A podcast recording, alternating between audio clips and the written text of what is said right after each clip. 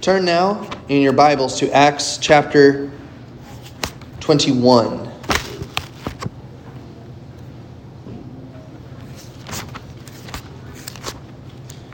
Acts chapter 21. We're going to read verses 1 through 16. I invite you to stand out of respect for the reading of God's word.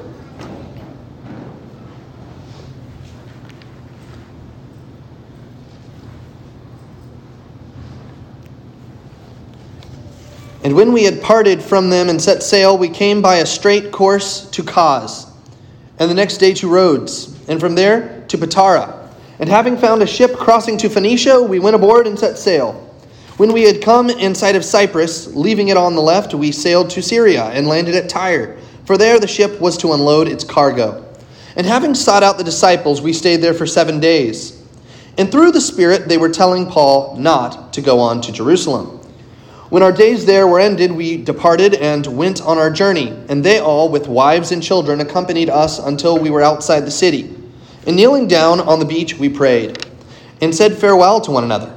Then we went on board the ship, and they returned home. When we had finished the voyage from Tyre, we arrived at Ptolemais, and we greeted the brothers and stayed with them for one day. On the next day, we departed and came to Caesarea, and we entered the house of Philip the evangelist who was one of the seven, and stayed with him. He had four unmarried daughters who prophesied. While we were staying for many days, a prophet named Agabus came down from Judea. And coming to us, he took Paul's belt and bound his own feet and hands and said, Thus says the Holy Spirit, this is how the Jews at Jerusalem will bind the man who owns this belt and deliver him into the hands of the Gentiles. When we heard this, we and the people there urged him not to go up to Jerusalem. Then Paul answered, What are you doing, weeping and breaking my heart? For I am ready not only to be imprisoned, but even to die in Jerusalem for the sake, for the name of our Lord Jesus. And since he would not be persuaded, we ceased and said, Let the will of the Lord be done. After these days, we got ready and went up to Jerusalem, and some of the disciples from Caesarea went with us, bringing us to the house of Mnason of Cyprus, an early disciple, with whom we should lodge. The grass withers, the flower fades, but the word of our God abides forever. Amen. You may be seated.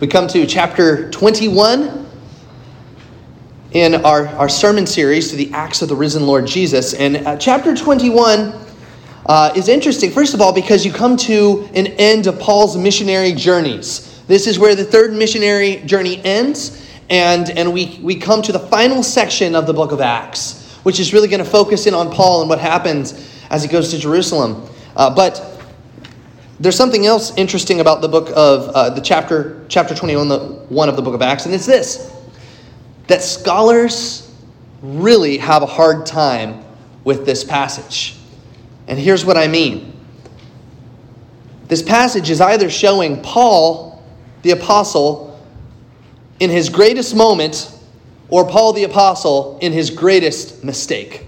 It's either Paul the brave or Paul the foolish. And there is no small discussion as to what we're looking at here. Um, the, the reason it's so controversial is because what we see here is Paul has set his mind to go to Jerusalem. His heart is set on going to Jerusalem, uh, where he knows he's going to suffer, and he's probably going. It's probably going to spell his end, uh, because uh, there's people there who are determined to kill him, and there's a conspiracy hatched to put an end to him there and his gospel preaching. Um, and, and Paul is, is determined to go there. Why does Paul want to go there so much? Well, uh, we learn later in uh, his, his letters that he has um, an offering that he's gathered from the Gentiles who have come to believe in Jesus, and he wants to take that offering to the Jews uh, who have become believers in Jesus. And he wants to get there on the day of Pentecost. Why? Well, because that's the birthday of uh, the New Covenant Church. And, and what, what Paul wants to do is he wants to go full circle. He wants to take all these gifts that have been hatched by the baby uh, by baby Christians who have been engrafted into the people of Israel, and he wants to take them to uh, his fellow Jews there so that he might see his, his ministry go for, full circle, as it will. Um, seeing uh, this, this act of gratitude and kindness, this offering that's been, uh, uh, been, been pulled together uh, by the Gentiles, delivered to the Jews, so that God's people might be one. And Paul has it on his heart to do this. And yet, there's a lot of opposition to him doing that. Even his fellow Christians, even the majority of his fellow companions are saying, Paul, don't do it. Don't go there. And in fact, in verse 21, it says that uh, at one point, a group of Christians warned Paul in the Spirit not to go to Jerusalem. So is Paul just being stubborn? Is the Spirit trying to tell Paul, don't do it, don't go to Jerusalem, and and Paul just is insistent upon going there? Or is this the Spirit's directing guidance all along that he ought to go to Jerusalem? And is it fellow Christians that are kind of getting in the way of what God's will is? This is the, this is the discussion. And we're going to look at that today. We're going to answer that. But, but this is not just a Bible study. This is God's word being preached. And so we must, we must receive God's exhortation. We must see, receive a letter, a lesson here for our own hearts. And the lesson, friends, I believe is this that Paul, here is Paul the brave. He's supposed to go to Jerusalem. That's what the Spirit is directing him to do. And what it means for us is this that if we know what God's will is, if we know what God wants us to do, then we must do it. And we must remain resolved to do that very thing. This passage is stirring us up to a resolve in the gospel, to live lives that are resolved, uh, to, to walk according to the will of the Lord, even when that is not the comfortable path. Notice in our passage the pressure the, the immense pressure uh, on Paul to change course, to not go to Jerusalem. Warning after warning, foreshadowing that suffering awaits him. It's like this dark cloud looms over Paul, and he knows that the closer he gets to Jerusalem, the closer he gets to his own end. That had to be really hard for Paul. I mean, think about this. Uh, God is going out of his way to show Paul what's going to happen. Now, suffering is hard enough when it sneaks up on us, right? We don't see it coming and it hits us. Um, you know, we, we, we, get a diagnosis of a serious illness. I mean, that, that's hard. We, um, uh, we experience sudden persecution from coworkers. That's difficult. But when you know that suffering is coming and, and it's looming over you and you have to take step by step closer and closer to it, well, that's got to be immensely difficult. And that's Paul. Paul knows that every time he gets on the boat and sails closer to Jerusalem, he's sailing closer to incredible suffering. And God is showing that to Paul. You're getting closer to suffering, Paul. You're getting closer to Jerusalem. Get ready for it, be prepared for it. But what's even harder for Paul, and we know it's harder because he tells us, is the pushback that he gets from people, from fellow Christians. Uh, it starts with that hard goodbye to the Ephesian elders. And we saw that last week. He meets them on the beach, and um, there's weeping. It says there's weeping, and there's this long goodbye where they're holding on to him. Paul, do you really have to go? And he said, I, I, I'm persuaded that that's what God's having me do. Yes, I have to go. And said, Paul, please, can't you stay? Can't you minister? There's still work to be done here. We need you, Paul. Don't leave. And, and, and through tears, he has to pull himself away and get on the boat and leave those co laborers, trusting that the Lord is going to do right by the church, by the sheep, through them. And then Paul arrives in the city of Tyre, which, uh, by the way, within your, your uh, bulletin is a little map, and it'll help you kind of trace this journey from Paul to Jerusalem that happens in this passage. Uh, so, so Paul moves um, along his, his course until he arrives in the city of Tyre. In the city of Tyre, he meets a bunch of Christians who are so happy to see him. And there's this rich, this warm fellowship. Um, the whole church um, is involved in, in greeting and in talking to Paul. And but what do they say? They say, Paul, we hear you're going to Jerusalem. Don't do that. In fact, the Holy Spirit has, shown us uh, the persecutions that await you. Paul, we need you to know don't go to Jerusalem. And it says that as he goes to get on the boat and go to Jerusalem, the whole church, including wives and kids, follow him to the beach and beg him not to go. Now that's got to be that had to be painstaking. In fact, what does he say to them?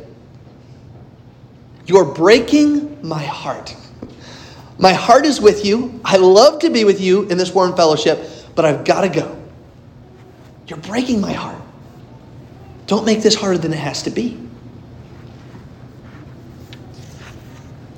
And then he arrives in Caesarea where he's enjoying some, some, some fellowship with Philip the evangelist, with, with, uh, with the daughters of Philip who are Christians. And then all of a sudden, Agabus, who's a prophet, he shows up and he grabs Paul's belt and he wraps it around himself. And he says, in this kind of vivid, dramatic statement that we see from the Old Testament prophets, in that kind of style, he says, So will the Jews do to you, Paul. They're going to bind you up, they're going to take you a prisoner. This will be your end if you go to Jerusalem. I mean, at this point, Paul has to say, Enough. I get what's coming. I get that I'm going to suffer. But then, the other Christians that heard Agabus' prophecy, what do they say? Paul, this means that you cannot go to Jerusalem. Don't do it. And at this point, it shows that everyone, even including Luke, is begging him to turn back. We know that because what does it say? It says, We, we told him not to go. So here, everyone that Paul's around is, is begging, don't do it. Don't go to Jerusalem. Make a U turn. So Paul says, You're breaking my heart, but I must go. I, I can't change course. He's convinced, and he's convinced because look back at chapter 20, verse 22. You'll notice there that Paul says in verse 22 uh, Behold, I am going to Jerusalem, constrained by the Spirit, not knowing what will happen to me there, except that the Holy Spirit testifies to me in every city that imprisonments and afflictions await me. You see, Paul is not convinced by some stubborn pride, some mistaken zeal. He's convinced because the Spirit has spoken to him and constrained him to go. He's constrained by the word of God to go to Jerusalem. And what's happening is Paul's companions are interpreting the Spirit's warnings as prohibitions. But really, they should be interpreting them as what? As preparations. Not prohibitions, not don't go to Jerusalem, but get ready for what's coming in Jerusalem.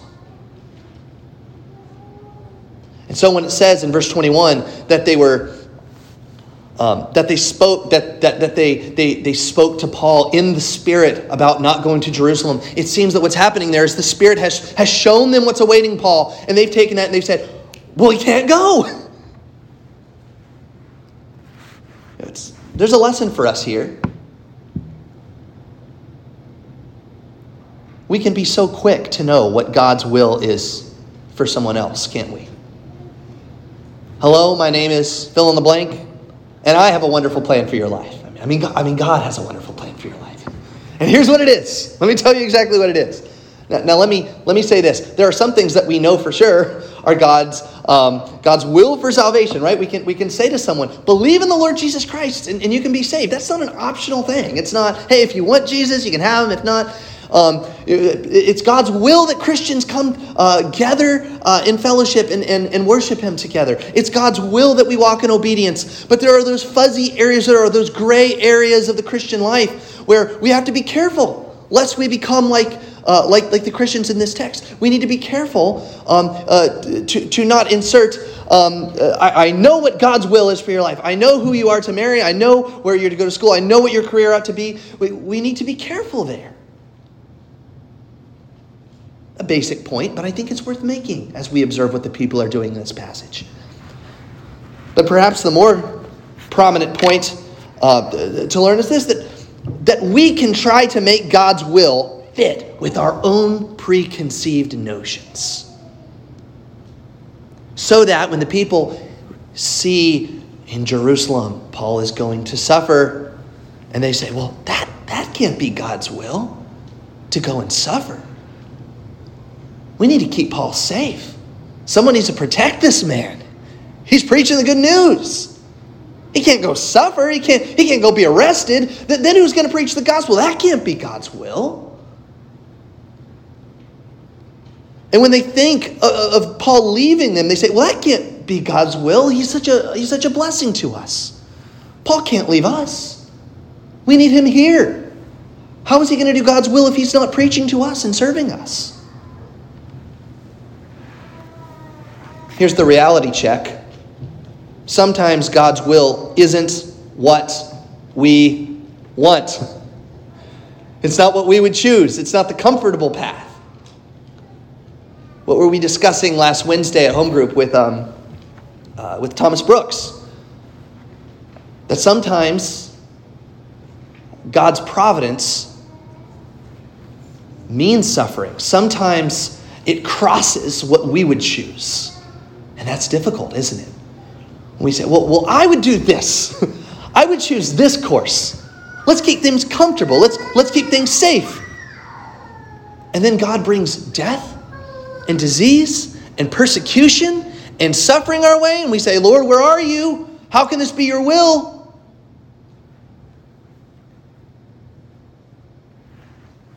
Sometimes the will of the Lord, the reality check of the will of the Lord, sometimes it means that sons and daughters go to the mission field.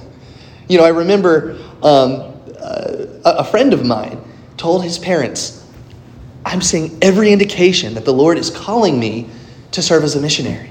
And they said, that, that can't be God's will. No. Because he's put you here with us.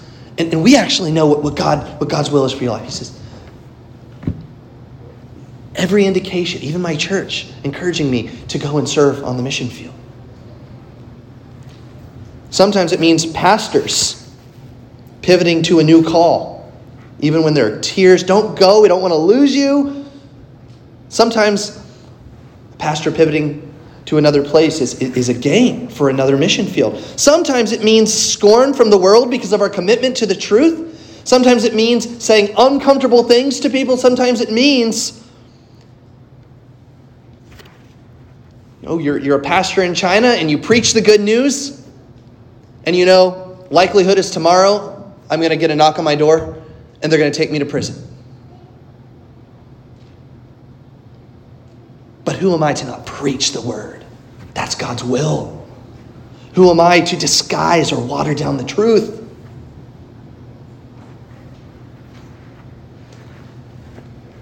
You see, the people finally get it. They come to their senses and they say, You know, Paul, if we can't persuade you to stay here, to not go to Jerusalem, then the, the Lord's will be done.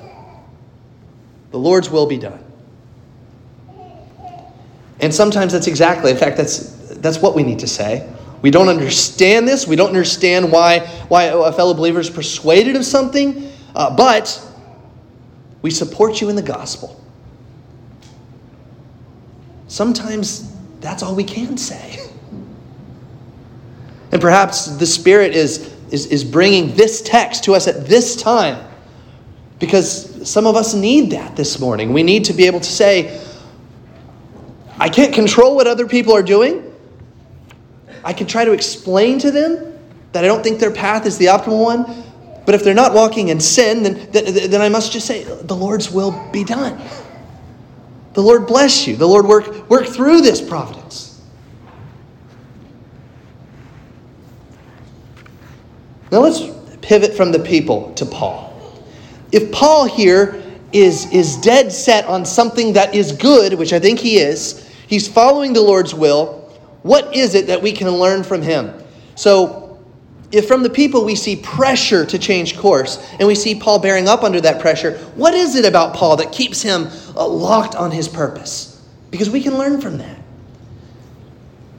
Well, the first thing we see, and there's three things that we ought to learn uh, from Paul's course, from his purpose. The first thing we learn is that he set his course by the compass of God's revealed will. He set his course by the compass of God's revealed will. And compass is a handy metaphor here, right? Because Paul is literally sailing to Jerusalem. And it's like he has his compass, compass set, and he's saying, I'm going to Jerusalem, and I'm going to lock my course in there. Why? He says that because we, we already heard that's what God has revealed is his will for Paul. Acts chapter 9, verse 16, uh, the risen Savior says, This one, this apostle, has to learn how much he must suffer for me. And so Paul already knows that his future is not some, some uh, blissful uh, writing letters from the comfort of a library, but rather it's suffering. Jesus has already shown him that. And so Paul sets the compass of, of his direction of life set on the trajectory that God's revealed will has already uh, stated for his life. And so must we.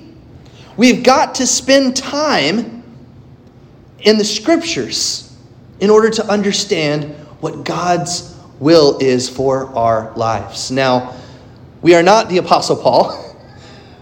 We do not have some of the privileges of apostleship. And so, what I don't want you to take away from this is some sort of uh, stubborn independence and insistence that uh, you, have arrived at exactly what God's will is and you're going to do it no one can convince you. You're not going to listen to anyone. No. What did we hear last week? That you need shepherds, that you're sheep, that we are sheep. And so you do this in community with other believers and with leaders who are going to sit down with you and, and you're saying, I'm trying to wrestle through what God's will is for my life. I think it's this. Can you help me? And together, opening the scriptures, thinking of your circumstances, you're going you're going to wrestle through this and you're going to work through it. And once you understand, once you, once you slowly, and this is a lifelong process, right? Understanding what the will of the Lord is for your walk, for your specific walk in life, then you, you, you stay. You stay on that course.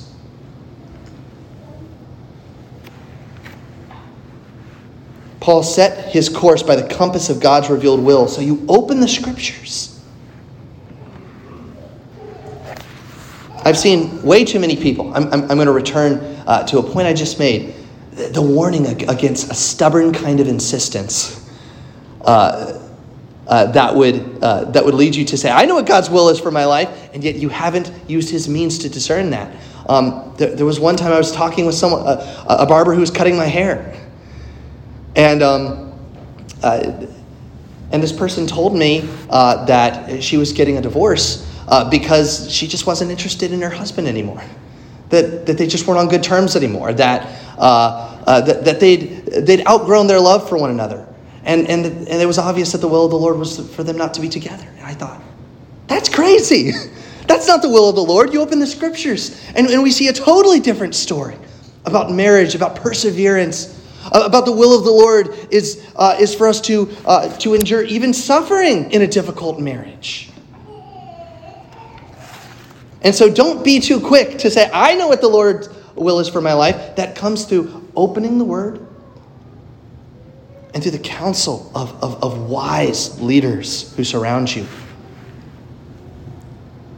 But Once you know what the will of the Lord is, you set your compass on that. So the, so the person who was struggling in the marriage said, It's not an option for me to jettison this thing. I'm going to work for the, the vows I've made. I'm going to stay committed to it as much as I can be as much as I can, all the way. I'm not going to throw aside my marriage. The will of the Lord is that I stay invested so Paul sets his course by the compass of God's revealed will. Paul also, here's the other thing, he did not veer from that course in order to please people.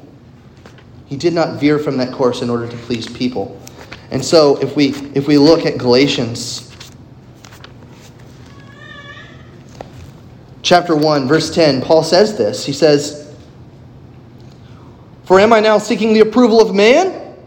Or of God? Am I, am I trying to please man? If I were still trying to please man, I would not be a servant of Christ. And this is Paul's attitude. This is what leads him unswervingly to Jerusalem. You see, if Paul's primary aim was to make the Ephesian elders happy, or to receive approval uh, from the believers at Tyre, then he never would have made it to Jerusalem. He never would have written Colossians, Ephesians, uh, Philippians. Um, and, and we would, you see, he never would have uh, learned through suffering that Christ is his greatest joy. We will be tempted at every point in our lives, friends, to veer from God's will. Why?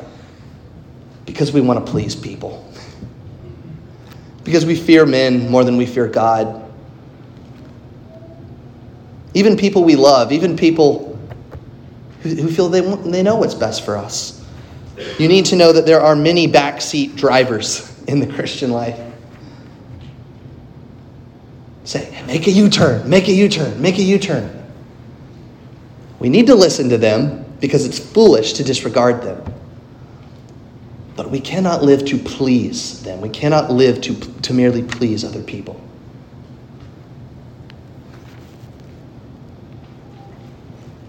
We live to please the Lord, to bask in His glory, to follow His will. And finally, Paul was able to stick to this course because he trusted God's sovereign control over his life. You know what Paul says? He says, Whatever happens in Jerusalem, it's the design of, of, of my all powerful God who knows the end from the beginning. If it means I suffer, so be it. If it means I die, then to Christ be the glory.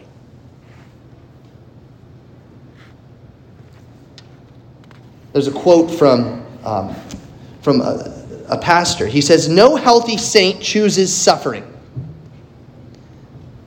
What he means is this no one just says, Yeah, give me more suffering. I want to suffer. Whatever the, uh, the, the, the, quickest path to suffering is, I'll take that one. No one does that. Paul's not encouraging you to do that. But the healthy saint chooses God's will like Jesus did, whether it means suffering or not. Are you committed to choosing the path that is God's will, whether it means suffering or not? Staying faithful to your marriage, even if that means suffering? Proclaiming Jesus to those who need to hear him, even if it means you lose your popularity? You don't get that job promotion? Are you committed to living not by lies, by, by speaking truth? Even if it means that the world not only frowns on you, but, but sends a major kick your way?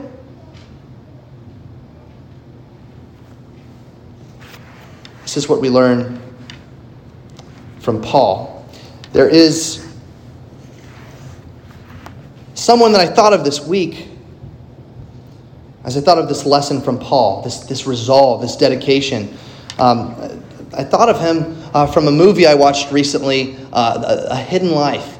And this is the story of a Christian in Austria during the time of World War II, uh, Franz uh, Jägerstätter.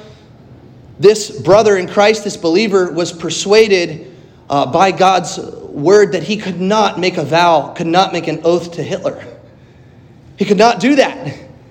And yet he goes and he consults all these different people around him, and they say, do you understand if you don't make that vow, if you don't swear a loyalty to always do what Hitler would have you do, that they're going to kill you? That this is going to be the end of you? That this is going to be the end of your family? And he, he says, okay, let me spend a bit more time wrestling over this. And, and, and, and, and uh, the, the city gives him more time to wrestle over this, although they're starting to, to put pressure and persecute him. And then finally, Franz says, I, I cannot do this. My final word, I will not take this oath. Spoiler alert. He does this all the way to his imprisonment and even his death.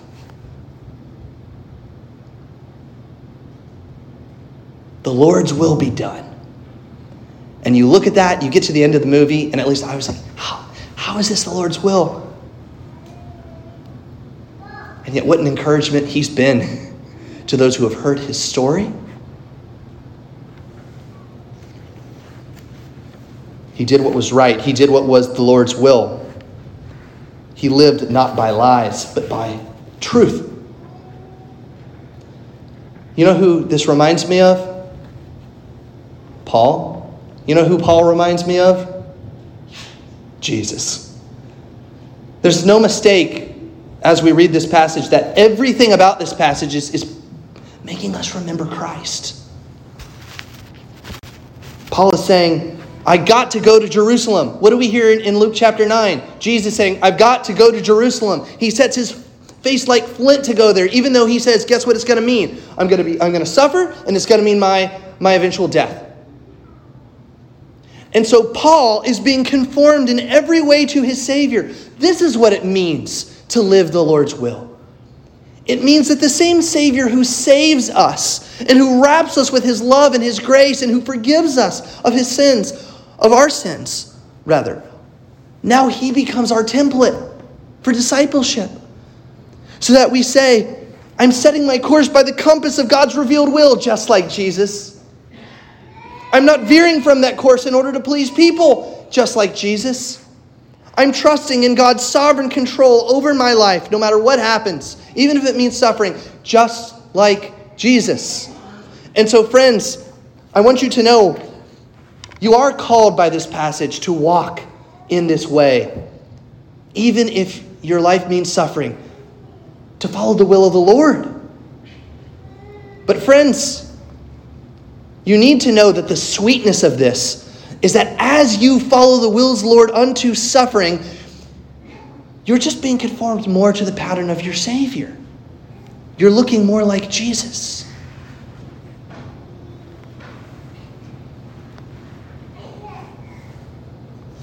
I pray that you would know the, the Lord's will, which certainly means believing on Christ, faith in Him, and even in the gray areas, the difficult areas that He would give you wisdom and a commitment to follow Christ, even when it means suffering for His sake. Let's pray. Heavenly Father, we thank you for the clarity you give in your, in your word. And Lord, this is one of those passages that is tough because we read it and, and, and we struggle. In fact, it seems that uh, this passage is meant to make us squirm a bit. Could this really be the will of God that a servant should suffer? And yet, it was your will. It is your will that in pursuit of glory, we follow Christ through suffering. So, Lord, help us to be prepared for that. Help us to learn from the example of Paul, imitate him, but really to be imitators uh, all the more of Jesus Lord, help us not veer from the path you would have us to walk on, but by faith and humble submission to your word, help us to discern what the will of the Lord is. And so know, through greater heights, the love of the Savior. We pray this in Christ's name. Amen.